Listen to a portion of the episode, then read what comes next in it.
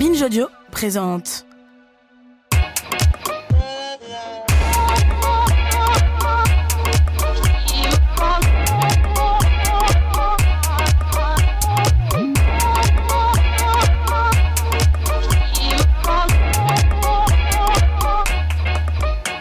Bonjour Okaya. Bonjour Grace. Bienvenue dans ce nouvel épisode de Kif Taras, le podcast qui saute à pieds joints dans les questions raciales.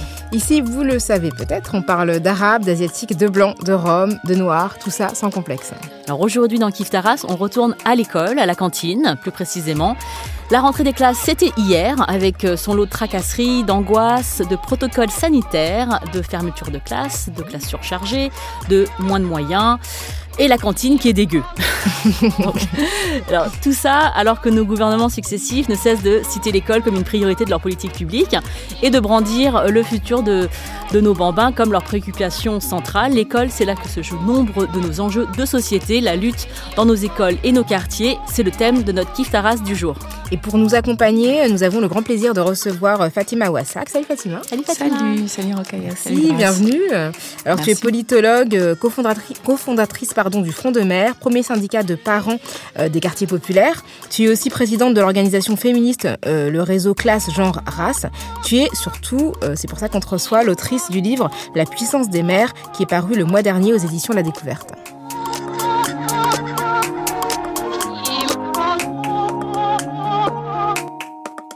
Merci d'être là. Merci. Alors dans Kif Taras, on a un petit rituel qui est de se situer sur le plan racial euh, avant de prendre la parole sur ces questions euh, dont, on fait le, le, thème central de notre podcast, les, les questions raciales. Et d'ailleurs, dans ton livre, tu introduis ton point de vue qui est situé, que tu situes et que tu places explicitement euh, bah, déjà au début de ton livre, mais aussi tout au long du livre de, ton, de ta position de mère. Moi, je suis perçue comme une femme asiatique et Rokaya comme une femme noire. Et toi, Fatima, est-ce que tu es définie, tu te définis et si oui, comment?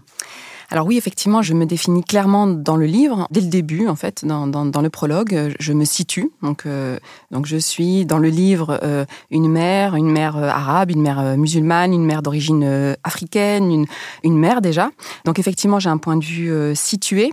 Et en même temps, ce que je dis, c'est qu'on peut tout à fait avoir un point de vue situé et essayer de proposer un, un projet universel. C'est-à-dire que c'est pas parce que le point de vue est situé qu'on fait le deuil de l'universel. En réalité, mon point de vue est situé, mais autant que n'importe quel point de vue de n'importe quel auteur, autrice qui écrirait un, un, livre, et notamment avec un fort enjeu politique. Donc voilà, c'est ce parallèle entre point de vue situé et universel, pour prétendre à l'universel, pour dire ce n'est pas parce qu'on est noir, arabe, musulman, musulmane, asiatique en France qu'on fait le deuil de l'universel, qu'on serait enfermé dans euh, notre identité, qu'on ne s'adresserait finalement, par exemple pour ce qui me concerne, bah, qu'aux femmes habitant les quartiers populaires, ou qu'aux femmes musulmanes, ou qu'aux femmes d'origine africaine. Donc euh, voilà, c'est cette ligne de crête, cette tension tout au long du livre entre point de vue situé et universel que j'ai voulu, euh, dès le début, euh, explorer. Et est-ce que dans ton parcours personnel, il y a un moment où tu, tu as découvert cette définition? Parce que tu es euh, dans le Rif marocain et, tu es, et, du coup, et aujourd'hui tu es aussi française. Euh, comment est-ce que euh, tu as découvert le fait d'être mère Je sais, j'imagine mm -hmm. que tu as découvert d'une manière assez brutale, brutale par l'accouchement, la, etc. Mais tout le reste oui, alors c'est particulier, mais comme pour tout le monde. C'est-à-dire que, euh, effectivement, quand je, je, disais tout à l'heure, je suis une mère euh, arabe notamment, mais je suis pas si arabe que ça, euh, parce que, alors moi, je suis née effectivement dans le Rif marocain, où en fait, on n'est pas arabe, on est berbère, comme on dit, c'est-à-dire on est amazir. Donc, dès le début, j'étais dans cette complexité identitaire en réalité, parce que, voilà, moi, j'ai grandi dans une famille où, en fait, on n'était pas du tout considérés comme arabes. Les arabes, c'était les autres au Maroc, mais pas dans notre famille, pas dans le Rif. Donc, c'est pour ça que j'ai jamais considéré que les identités étaient définitives enfin dès le départ, en fait, nous, en tout cas dans ma famille, et d'autant plus qu'on est immigré, c'est-à-dire qu'on a grandi en France, même si je suis née au Maroc, j'ai grandi en France. Il y, a, toujours eu cette, euh, non seulement une, complexité identitaire, mais aussi euh, voilà l'idée que c'est jamais définitif, que ça dépend vraiment de là où on se situe. C'est-à-dire que je savais bien que face à l'institution scolaire, par exemple, ben, nous étions arabes et je remettais pas en question ça. Je ne disais pas non, je suis pas arabe, je suis berbère. Et en même temps, voilà, comme je disais dans ma famille, ben, il était naturel pour moi de ne pas me définir comme arabe. Je savais qu'on était euh, amazir. Et ça, je pense que c'est important de le dire qu'en réalité, dans, les quartiers populaires et dans l'immigration, on a des définitions très euh, très changeante, très et puis on bricole finalement avec avec les identités et on a une grande facilité à passer d'une identité à l'autre et à la remettre en question et à la et alors j'ai pu bénéficier de ça moi dans ma famille et c'est vraiment aussi ce que j'essaie de transmettre à mes enfants. Donc je transmets des identités. Et ça, je pense qu'il faut le faire. Il faut transmettre sa langue maternelle quand on le peut. Il faut transmettre ses cultures, notamment les cultures de l'immigration, les cultures de l'exil, les cultures euh, africaines, sa religion quand c'est l'islam. Il faut le faire sans trembler, il faut le faire sans complexe d'infériorité. Je parle dans le livre de, de, l'impact psychique que peut avoir la honte du parent qui n'ose pas transmettre à ses enfants, de peur de, stigmatiser les identités de l'enfant. Donc je pense que c'est important de transmettre et de le transmettre de manière euh, assumée, d'y passer du temps, d'y mettre de l'énergie, etc. Et en même temps, pour moi, il faut aussi transmettre cette capacité de l'individu, de l'enfant en l'occurrence, à se détacher de ses identités. C'est-à-dire il faut transmettre l'identité sans avoir honte et en même temps, il faut que l'enfant puisse remettre en question ses identités, en changer s'il le veut, etc. Donc voilà, c'est cette transmission qui n'est pas définitive que j'essaie de valoriser dans le, dans le livre. Moi, je, vraiment, je rebondis sur ce que tu viens de dire, parce que je trouve ça très important, surtout dans notre société actuelle, où on a l'impression que les identités sont figées et que du coup, elles nous enferment. Alors que justement, aujourd'hui, on a on, comprend beaucoup mieux qu'une femme puisse être fière d'être femme et en même temps ne pas être emprisonnée par euh, le fait d'être une femme et, justement les, préjugés négatifs que ça peut comporter. Et de la même manière, moi je dis que je suis asiatique. Évidemment, je ne suis pas que asiatique. Aujourd'hui, on, parle on est dans un podcast qui parle de questions raciales. c'est un point de vue situé qui, est le mien. Que je ne peux pas parler à la place de Rokaya ou à ta place. Mais évidemment que euh, j'ai évolué et que je vais évoluer.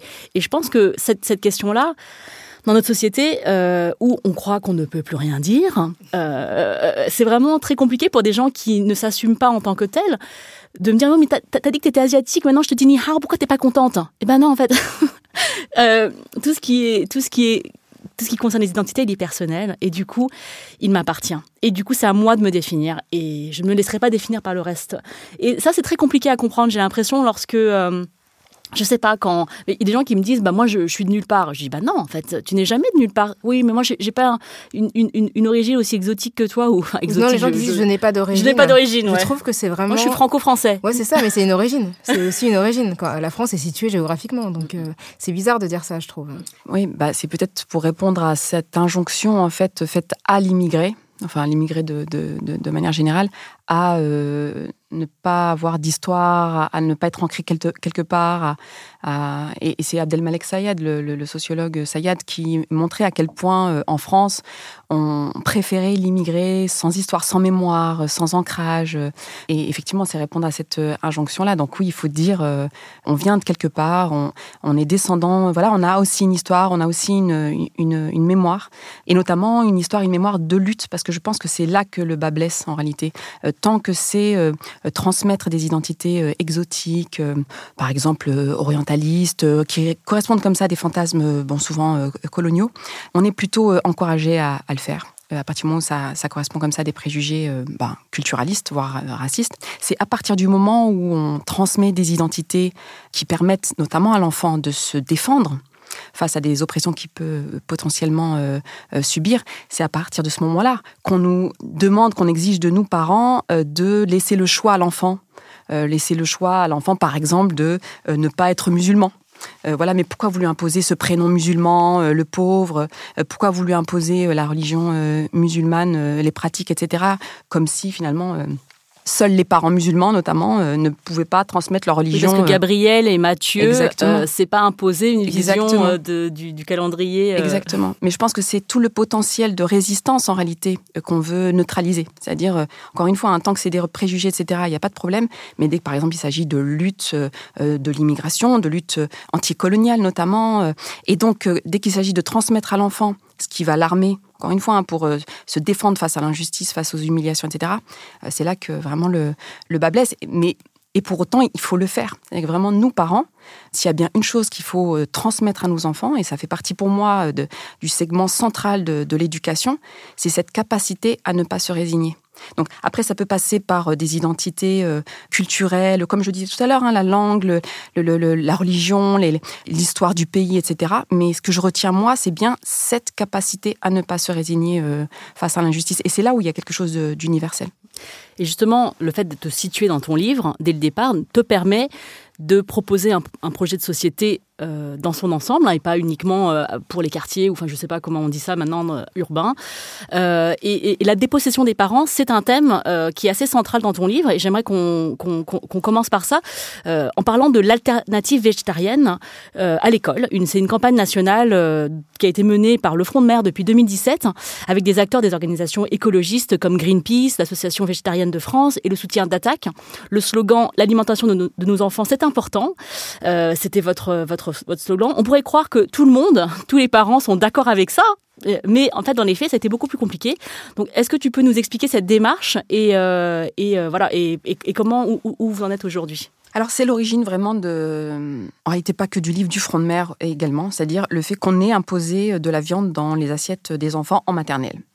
Et en réalité le fait que ça posait problème aux parents, aux enfants, et que une solution simple facile euh, et puis euh, voilà consensuel enfin en tout cas qui aurait dû être consensuel et écologiste écologiste. Voilà et puis en termes d'égalité de traitement de justice sociale de santé publique aussi faire en sorte que tous les enfants puissent euh, bénéficier d'un repas équilibré à la cantine cette solution simple n'a pas été retenue par. la solution simple, c'était de proposer systématiquement une, alternative, végétarienne. C'est-à-dire, voilà, un choix. Tous les jours. C'est-à-dire qu'il y a viande et pas viande. Voilà, c'est-à-dire il ne s'agit pas d'imposer de, à l'ensemble des enfants euh, un repas végétarien. Euh, alors il se trouve qu'à Bagnolet, en l'occurrence en 2016, il y avait dans les assiettes 5 fois sur 5 de la viande. Tous 5 fois sur 5, voilà, c'était tous les jours. Et donc il s'agissait même pas à l'époque de dire voilà, on, veut des plats végétariens 1, 2, 3, 4 systématiquement par semaine à la place du plat avec viande. Non, là il s'agissait à l'époque de dire alternative végétarienne, vous voulez que votre enfant mange de la viande allez-y, 5 fois sur 5 même. Enfin, voilà, vous, pouvez choisir, vous pouvez euh, opter pour cette option-là, mais laissez aussi les parents qui ne veulent pas que leurs enfants mangent de la viande à la cantine euh, euh, opter pour une autre option où, cette fois, ils auront donc un repas sans viande, mais équilibré. Parce que c'est ça qu'il s'agissait vraiment de répondre au fait que, par exemple, à Fontenay-sous-Bois, 50% euh, des enfants euh, qui sortaient de, la cantine euh, démarraient leur après-midi sans avoir pu avoir un, repas équilibré. Donc c'était vraiment voilà, permettre aux enfants de, de, manger à leur faim et correctement, sainement. effectivement, ça n'a pas été considéré comme une solution légitime, euh, c'est-à-dire que euh, on a été renvoyé, j'ai été renvoyé euh, à l'époque parce que j'ai essayé au départ au sein d'une organisation, d'une fédération de parents, la FCPE, j'ai essayé de porter cette question de l'alternative végétarienne sur un mode écologiste je parlais d'alternatives végétariennes et puis je venais avec des rapports de l'OMS, euh, avec quelque chose de très légitime en fait. mondiale de la santé. Voilà, et qui euh, préconisait en fait euh, le fait qu'il ne fallait pas manger plus de deux ou trois fois par semaine de la viande, tout compris le soir, le week-end, etc. Donc là, on était avec cinq fois sur cinq. Moi, je, ce que je disais à l'époque, c'était on était proche de, de l'empoisonnement. Enfin, je faisais ce terme-là pour leur dire de toute façon, ce n'est pas possible de, de, consommer autant de viande pour les enfants selon les organisations internationales compétentes. Et donc, je, je suis arrivée avec ce propos-là très, encore une fois, très carré, très scientifique, très chiffré, très mesuré. Et on m'a renvoyé vers, euh, vers des polémiques euh, assez incroyable. C'est-à-dire que je connaissais ces polémiques pour euh, avoir milité déjà, enfin je militais déjà euh, les, années auparavant, mais là vraiment j'ai été confrontée à des trucs, euh, j'avançais En fait, ce qui s'est passé, c'est que ton origine présumée et ta culture présumée ont complètement orienté la compréhension de ce que tu proposais. Tout à fait, c'est-à-dire que j'avais beau répéter que donc il s'agissait d'alternatives végétariennes, donc végétarienne. Mm. Donc, on, me, on me renvoyait au fait que je demandais le, du halal, tu vois, tu te dis. Qui n'avait absolument rien à voir avec ce que tu disais. Le halal dans nos cantines. c'est juste le contraire. C'est parce que tu t'appelles Fatima, en fait. C'est juste le contraire. Mm. Mais ça paraissait pas paradoxal parce que circulait une représentation de la mère que je suis, une représentation d'une femme qui avance masquée. J'avais beau dire c'est l'alternative végétarienne que je veux, en fait en réalité j'avais un double discours. et en réalité ce que je voulais c'était euh, voilà islamiser l'école, que en fait l'alternative végétarienne c'était le cheval de Troie, qu'on commençait voilà par un petit, enfin là on, me voit pas mais par un petit bout de doigt et en réalité je voulais prendre le bras. Enfin il y a, tout ça qui a été mobilisé et vraiment en direct. Je veux dire c'était pas des sous-entendus ou des, on parlait de Daesh Daesh. ah oui. Il fallait, il faut pas se cacher derrière son petit doigt par rapport au terrorisme, etc. Bon, on parle bien de la cantine en maternelle. Hein, c'est pas. l'étape d'après la cantine, le halal, c'est le terrorisme. voilà, exactement. Et tout ça qui a été mobilisé. Enfin, je, parle beaucoup de ça dans le livre parce que, enfin, je parle beaucoup. Il y a une partie qui est consacrée. C'est pour dire à quel point il est difficile lorsqu'on est parent des quartiers populaires, mère en particulier, de se battre pour quelque chose d'aussi anodin que la cantine. Quand on, parle des quartiers populaires en disant, mais regardez, ces gens-là, euh, presque génétiquement, en fait, ils ne se battent pas, ils sont passifs, ils sont pas politisés, ils sont voilà, ils sont. On parle de désert, euh, désert politique dans, dans les quartiers. En fait, j'avais besoin moi de dire non, non, on essaie en fait de, de, de se battre pour euh, nos enfants. On, se bat, on s'est toujours battu. Enfin, je parle aussi de, de, luttes glorieuses qui ont été menées euh, dans les quartiers populaires, dans l'immigration de manière, de manière plus générale.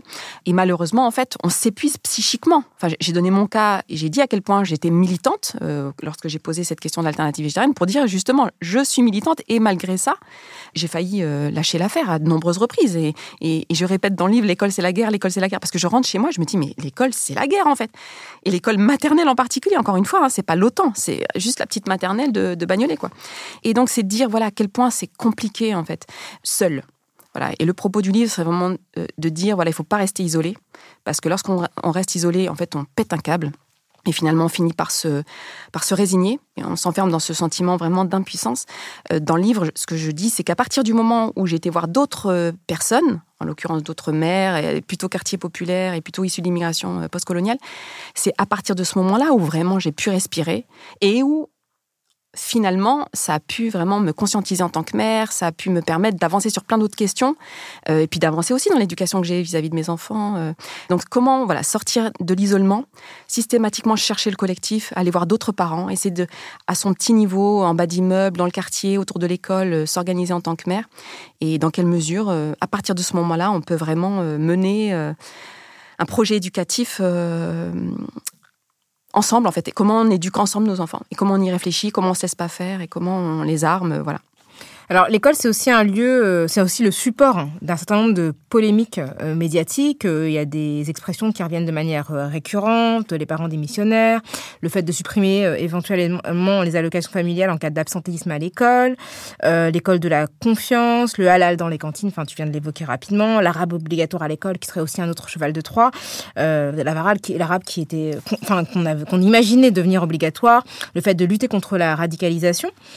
Donc, ce sont des idées reçues négatives et persistantes qui, vivent qui visent une catégorie de parents, euh, des polémiques qui sont récurrentes et qui illustrent d'une certaine manière la, la, la, résistance à un dialogue social constructif sur les questions d'éducation dans les quartiers qu'on dit populaires. Euh, justement, quelle est la réaction face à ces polémiques un petit peu euh, caricaturales euh, du, front du front de mer auprès de ses membres et comment vous vous organisez justement pour faire en sorte qu'on ne soit pas à la surface avec ces débats, mais qu'on arrive vraiment à transformer l'école au bénéfice à la fois des enfants et de leurs parents? Déjà, nous, on part d'une analyse euh, en termes euh, structurels de l'école, c'est-à-dire euh, pour nous, en fait, le fait que certains enfants soient stigmatisés, soient discriminés, soient humiliés dès le plus jeune âge, en réalité dès la crèche, dès la maternelle, et tout au, tout au long ensuite de leur scolarité, c'est pas un accident pour nous, c'est pas un dysfonctionnement de, de, de l'école. En réalité, l'école est une machine à euh, reproduire les inégalités. Voilà, elle reproduit les inégalités sociales de manière générale et précisément les, inégalités euh, raciales. Et finalement, euh, cette réduction du champ des possibles que sont les discriminations, les stigmatisations, etc., que subissent les enfants non blancs, et en particulier de, classe populaire, cette réduction du champ des possibles a une fonction. C'est-à-dire qu'elle a cette fonction d'orienter ses enfants vers un sous-marché du travail qui leur est dédié. Donc quand on dit à une petite fille euh, d'origine euh, marocaine par exemple. Tu es très euh, doué pour faire à manger et finalement on la décourage un petit peu d'aller vers d'autres choses, les matières plus scientifiques, etc. C'est une manière petit à petit de l'orienter vers un métier, voilà, cuisinière, nounou, faire du téléconseil, être à la caisse, etc. Donc, et c'est comment en fait, voilà, on l'a construit ainsi. la réduction du, du champ des possibles, c'est ça. C'est il y a tant d'ambition au départ et c'est comment petit à petit on réduit les ambitions jusqu'à euh, euh, faire croire à l'individu, donc l'enfant, qu'en fait bah, il, est, il est très doué pour euh, faire à manger, pour s'occuper des enfants, etc. il n'a même pas imaginé qu'il pourrait être médecin, qu'il pourrait être grand scientifique, partir dans les étoiles, etc. Donc voilà, déjà nous on part de cette analyse-là, donc encore une fois systémique, et on lutte. C'est-à-dire que vraiment pour éviter d'être dans les polémiques où on va nous renvoyer aux questions, par exemple, autour de la laïcité. Moi, je ne calcule jamais les questions de laïcité quand il s'agit de l'école. Jamais. vraiment, les gens qui essayent comme ça de nous tirer vers la laïcité, etc., je, je leur dis vraiment très poliment, mais rentrez dans un mur parce que je sais qu'il n'y a pas de problème fondamentale de laïcité à l'école. Le vrai problème est vraiment, soit vous êtes honnête et vous vous en rendez compte, sinon c'est de la malhonnêteté, notamment intellectuelle, et je sais que vous êtes ben, réactionnaire et que vous voulez maintenir cette, cet ordre inégalitaire. La vraie question à l'école aujourd'hui, c'est la question de l'égalité c'est euh, le fait qu'à l'école, il y a des inégalités euh, structurelles qui sont massives, et c'est ce qui fait d'ailleurs que euh, l'OCDE, rapport après rapport, classe la France, le système scolaire français, parmi les plus inégalitaires des pays dits développés. Donc il y a un vrai problème, le problème des inégalités structurelles qui font que bah, les enfants d'ouvriers, les enfants issus d'immigration africaine, d'immigration postcoloniale, soient orientés précisément, quasi exclusivement vers euh, ce sous-marché du travail. Donc, euh, on l'a dit, un hein, téléconseil, euh, caisse, livraison, ce, ce, tertiaire à la chaîne. Là. Et c'est ça le vrai problème aujourd'hui, qui passe notamment, j'en parle dans, le livre, par une discrimination territoriale, qui est alors ce qu'on appelle l'évitement scolaire.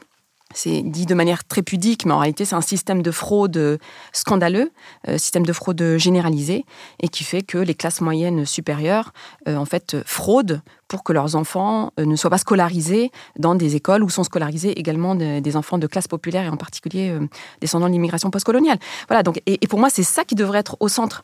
Et c'est là-dessus qu'il faut se battre. Donc il faut vraiment essayer, lorsqu'on est parent organisé euh, sur ces questions de l'école, de vraiment de garder les objectifs en tête. Les objectifs, c'est l'égalité, la justice, euh, le respect de la dignité humaine, voilà la, fraternité, la solidarité, enfin ces valeurs-là en fait universelles.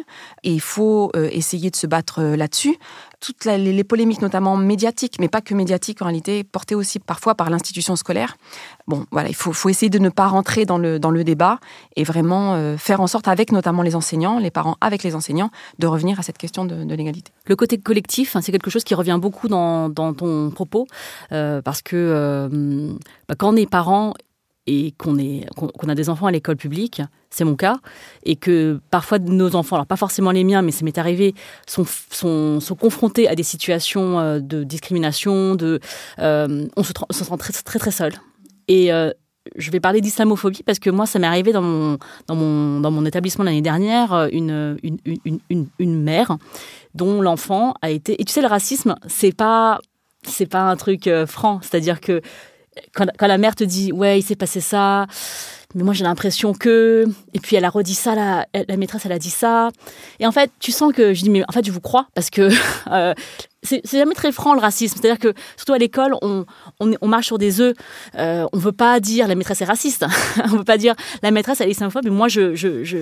mais comment on fait? C'est à dire comment on fait pour sortir de, de l'isolement quand on est on, on, on, là, on a rentré, on est, notre enfant est dans une classe où la maîtresse a manifestement dit quelque chose d'islamophobe ou de raciste, etc. comment on fait? C'est-à-dire que comment on fait pour que notre enfant puisse profiter Enfin, on peut pas s'organiser assez vite pour que notre enfant euh, il, bénéficie d'un syndicat, euh, front de mer, euh, là, la rentrée là. Et souvent, il n'y a qu'une liste, en fait, dans les petites écoles, dans, les petites, enfin, dans certains établissements, on n'a pas le choix, en fait, de la représentation euh, syndicale. Euh, comment on fait? Est-ce qu'on demande à ce que l'enfant soit retiré de l'école? Parce que souvent, on nous dit, allez dans le privé. C'est ça que tu dis dans ton livre. À un moment, tu dis, bah, vous n'êtes pas contente? Euh, Allez dans le privé. Hein, arrêtez de nous faire chier avec vos, vos, problèmes de minorité, là. Parce que nous, ici, c'est paradoxal, parce qu'on reproche toujours à des gens de ne pas croire en la République, et en fait, on les renvoie vers une solution qui n'est pas, qui n'est pas proposée par la République. Et, et, donc ça, moi, je, c'est un, un, cas d'école. Pour comment est-ce que on fait quand on est confronté à ça pour faire de notre cas individuel un cas, enfin quelque chose de collectif et ne pas avoir des stratégies du coup personnelles, enfin d'essayer de, trouver des stratagèmes personnels pour notre enfant, parce que c'est quand même ça qui, qui, nous importe en tant que parents, même si évidemment l'intérêt collectif est, quelque chose que, sur lequel on doit investir sur le futur en tant que pour l'école publique, pour, pour les enfants, nos enfants et les enfants de nos enfants, etc. Mais quand on est démunis, euh, moi, je, moi, je, je, je, je, vois des parents démunis et je sais pas quoi leur dire. Mmh. Alors, parce que, oui, effectivement, alors déjà, euh, euh, l'école, c'est un peu comme l'hôpital. On a l'impression que c'est une parenthèse enchantée où il ne faut pas utiliser ces grands mots que sont le racisme, les inégalités raciales. Notamment, on m'a beaucoup renvoyé au fait que lorsque je me plaignais, par exemple, de racisme, il fallait pas importer les idées des États-Unis. qu'il fallait arrêter avec ça, qu'il fallait pas bourrer le crâne des enfants, qu'il fallait pas que j'instrumentalise mes enfants à des fins politiques, comme si j'avais enfanté uniquement pour euh, emmerder la France et puis euh, être comme ça dans un projet communautariste, séparatiste à l'américaine. Et donc, voilà, il y a, l'idée quand même qu'à l'école, surtout en maternelle, euh, en primaire, c'est un lieu où il faut pas parler fort. Il faut, voilà, on est, c'est un univers un peu enfantin. Il y a des doudous, il y a les porte-manteaux, il y a les petits, les petits crayons, les feutres, etc. Donc, c'est vraiment pas le lieu où on peut se permettre de venir avec des gros sabots comme ça, pointer du doigt les discriminations, le racisme, etc. Mais on retrouve la même chose, je trouve, moi, quand il s'agit des discriminations au sein de l'hôpital public.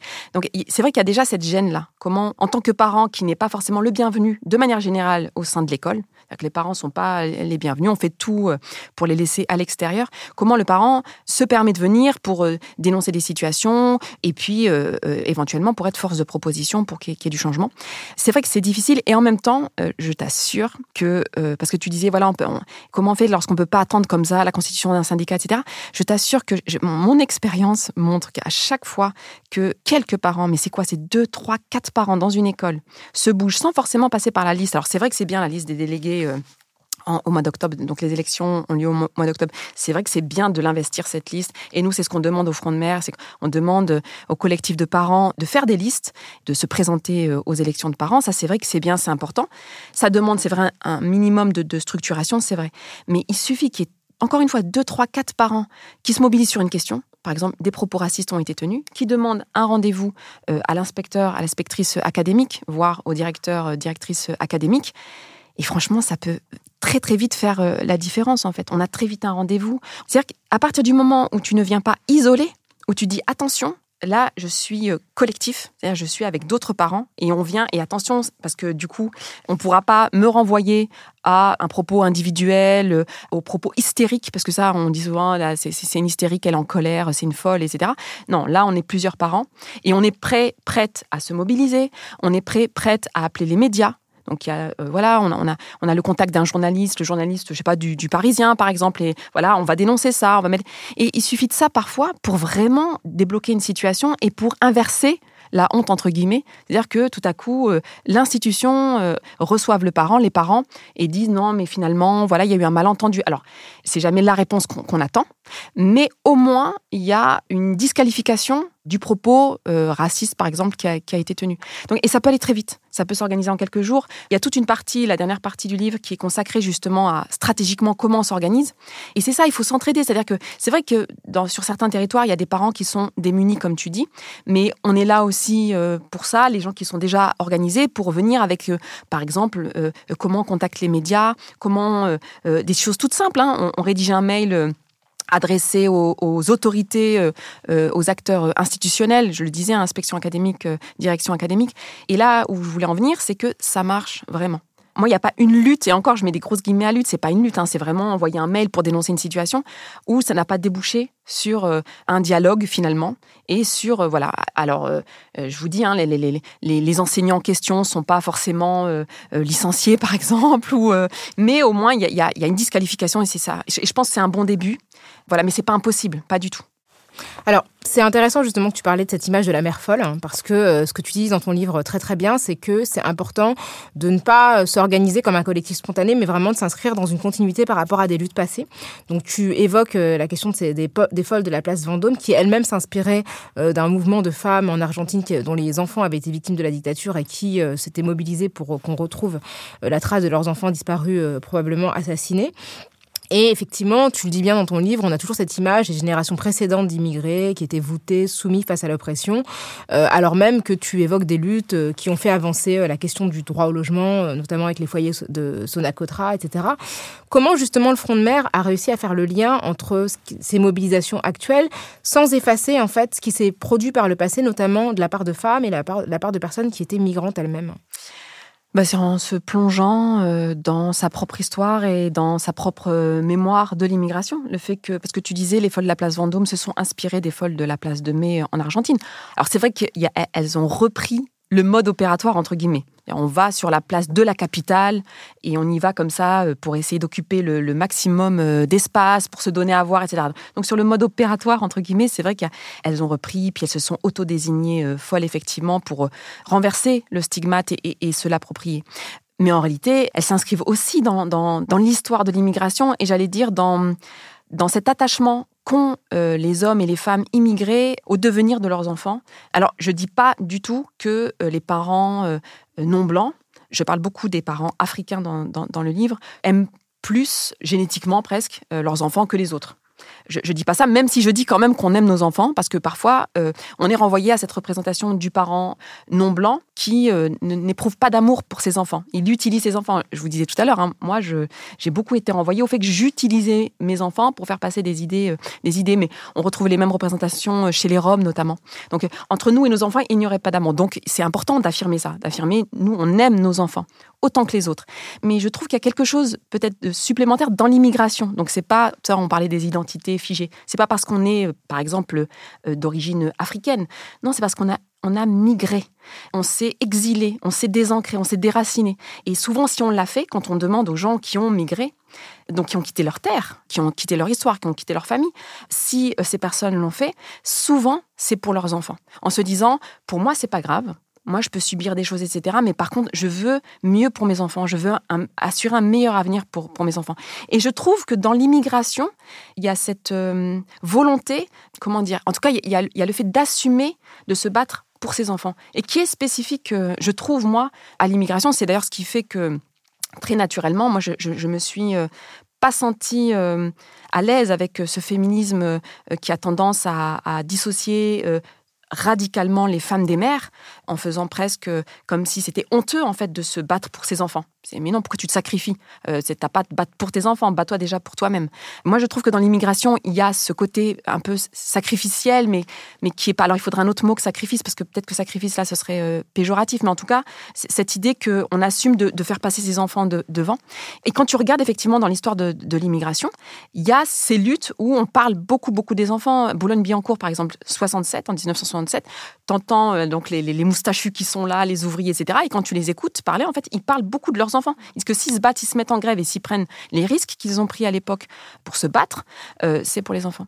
Donc voilà, je pense qu'il y a quelque chose là qu'il faut complètement euh, assumer. Alors évidemment, j'ai parlé des folles de la place euh, de mai et c'était normal parce que les folles de la place Vendôme elles-mêmes ont fait ce lien. Donc c'était pour leur rendre justice en fait et reconnaître elles-mêmes les, références qu'elles ont pu mobiliser. Mais c'est aussi important pour moi de, de parler de l'immigration postcoloniale en France, notamment africaine, et de dire que voilà, il y a tout est là en fait. Et il suffit de se reconnecter presque avec son histoire, son passé, pour trouver de la force pour les luttes d'aujourd'hui.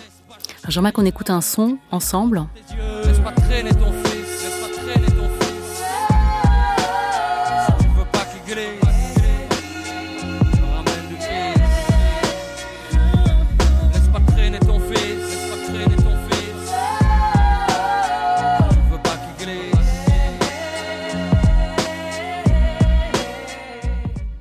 Alors vous avez tous reconnu ce son, hein, c'est donc euh, NTM, Laisse pas traîner ton fils, qui est un, on va dire un groupe mythique et aussi un titre mythique. Un classique. Voilà, de, de, moi en tout cas quand j'ai grandi il y avait ça. Donc toi tu parles de réinvestir la parentalité et le message qui qu'on a, dont on a été arrosé, enfin. Euh, des quartiers urbains populaires, c'est cette idée que si tu laisses traîner ton fils, eh ben il va glisser, et que c'est de ta faute en fait si euh, ton fils il finit dans la rue, en prison, enfin je sais, pas, voilà, toutes ces idées-là. Donc euh, moi j'aime beaucoup comment dans le livre tu fais une différence entre le mot mère et le mot maman. C'est-à-dire qu'il y, a un côté très politique au mot mère et un côté plus affectif, ce côté euh, euh, la maman qui va, qui va soulager et qui est aussi, comme tu le dis très bien, le tampon entre la famille et la société et le garant de la reproduction des inégalités sociales de cette société. On met sur la charge des mamans, des mères, enfin en tout cas moi je préfère le mot mère comme tu l'expliques. Est-ce que tu peux nous, nous dire euh, voilà, cette différence de langage et en quoi c'est dangereux d'associer la parentalité avec le laxisme, enfin avec la euh, oui, le, glissement euh, que ça peut euh, opérer.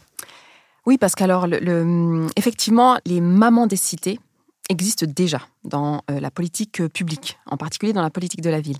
Et effectivement, je montre à quel point, en fait, ce mot maman, en fait, y compris au pluriel, donc les mamans des cités, renvoie au respect que sont censés avoir davantage euh, les jeunes hommes, les jeunes adolescents euh, issus de l'immigration euh, postcoloniale pour leur maman.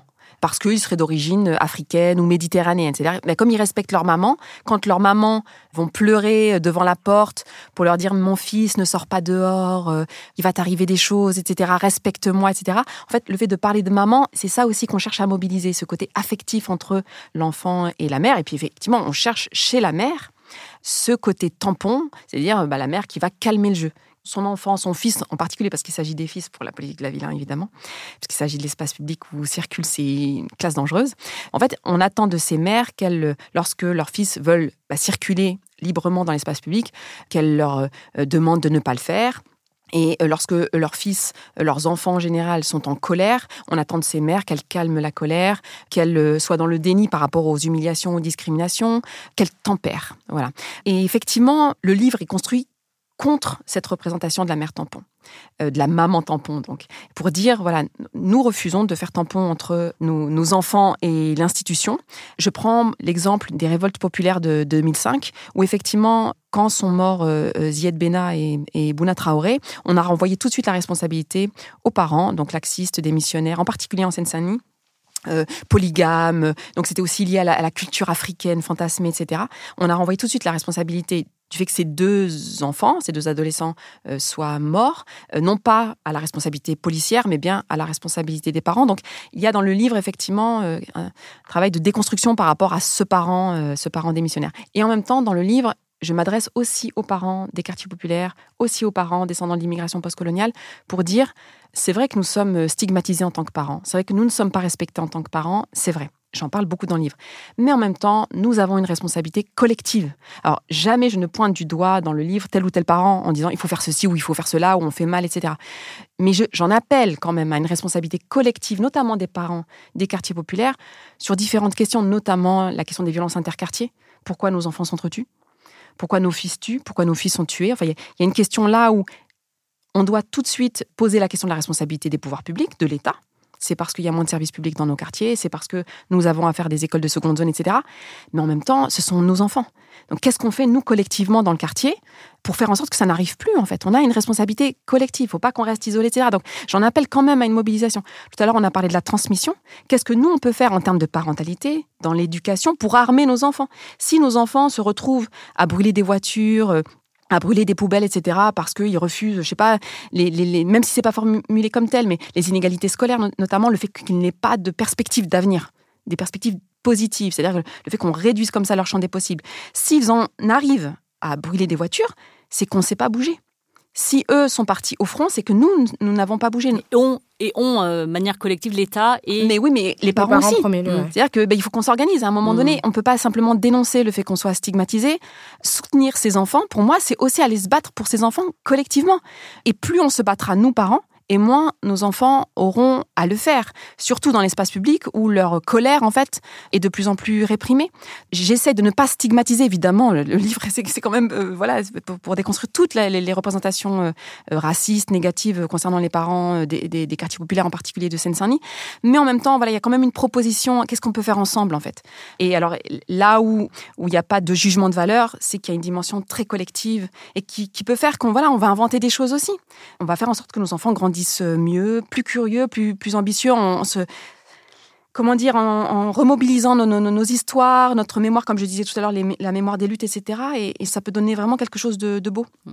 Et pour terminer, je voudrais euh, euh, parler de cette, la puissance de la mer euh, et aussi le nom, le collectif Front de mer, enfin, le syndicat Front de mer. Je pense qu'on t'a déjà posé la question, tu l'écris dans ton livre. Pourquoi on, tu parles de la mer? Est-ce que ce n'est pas des responsabilités les pères Pourquoi est-ce que la figure de la mère puissante est boudée par les mouvements féministes hein? Parce que là, en ce moment, on parle que beaucoup... ce que tu disais tout à l'heure. Ouais, on, parle beaucoup de l'aliénation par la maternité, le fait qu'on ait une charge mentale, émotionnelle, éducative en tant que femme, en tant que mère Et euh, est-ce que, euh, voilà, on, pourrait croire que féminisme et parentalité sont, fâchés, c'est-à-dire que euh, comment est-ce que toi tu réponds à ces, à ces interrogations?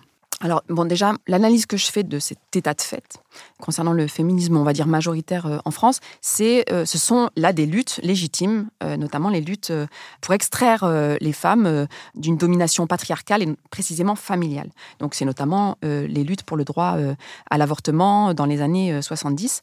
Et donc, ce sont des luttes légitimes, mais pour moi, elles ont conduit à hum, réduire les mères à leur euh, statut de femme. C'est-à-dire que seul le sujet politique femme existe. Et les mères, du coup, elles sont coincées entre bah, les parents qui existent, donc les fédérations de parents dont on parlait tout à l'heure, et puis euh, les femmes. Mais elles n'existent pas en tant que mères.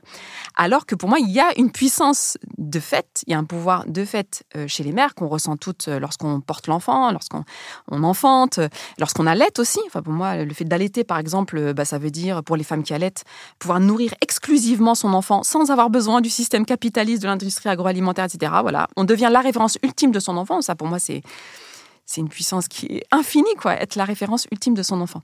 Et c'est euh, comment, en fait, on réinvestit ça, cette puissance, et par rapport à la question des pères, c'est vrai qu'on nous pose, euh, qu'on me pose beaucoup. Moi, je remarque que nous sommes interpellés sur cette question des pères, euh, surtout lorsqu'on parle de pouvoir politique de prendre la parole politique.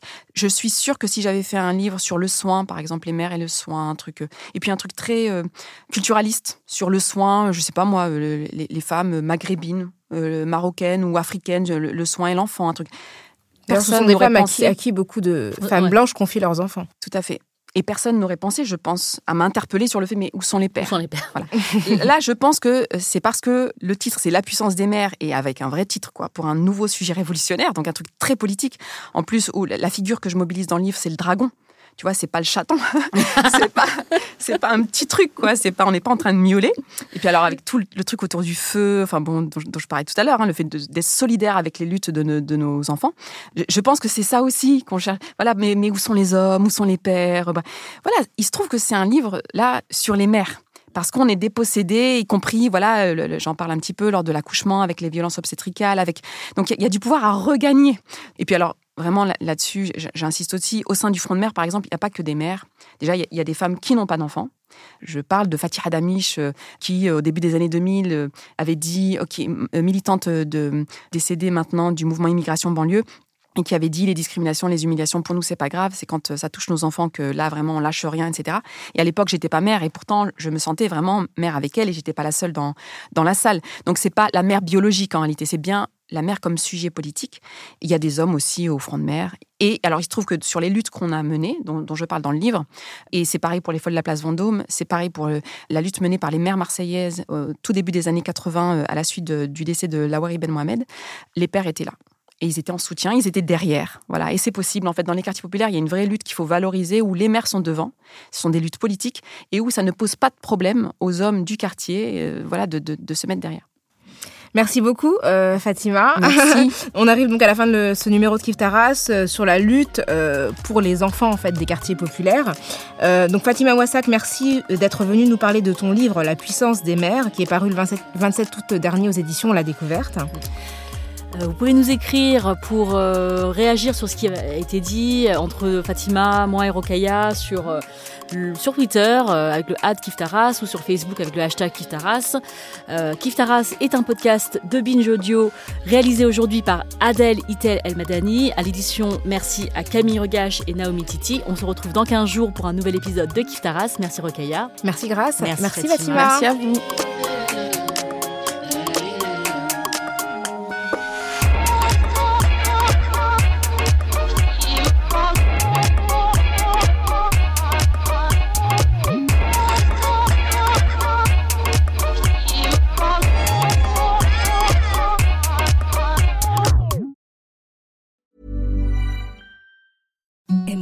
Softest sheets you've ever felt. Now imagine them getting even softer over time. That's what you'll feel with Bowl and Branch's organic cotton sheets. In a recent customer survey, 96% replied that Bowl and Branch sheets get softer with every wash. Start getting your best night's sleep in these sheets that get softer and softer for years to come. Try their sheets with a 30-night guarantee. Plus, get 15% off your first order at bowlandbranch.com. Code BUTTERY. Exclusions apply. See site for details.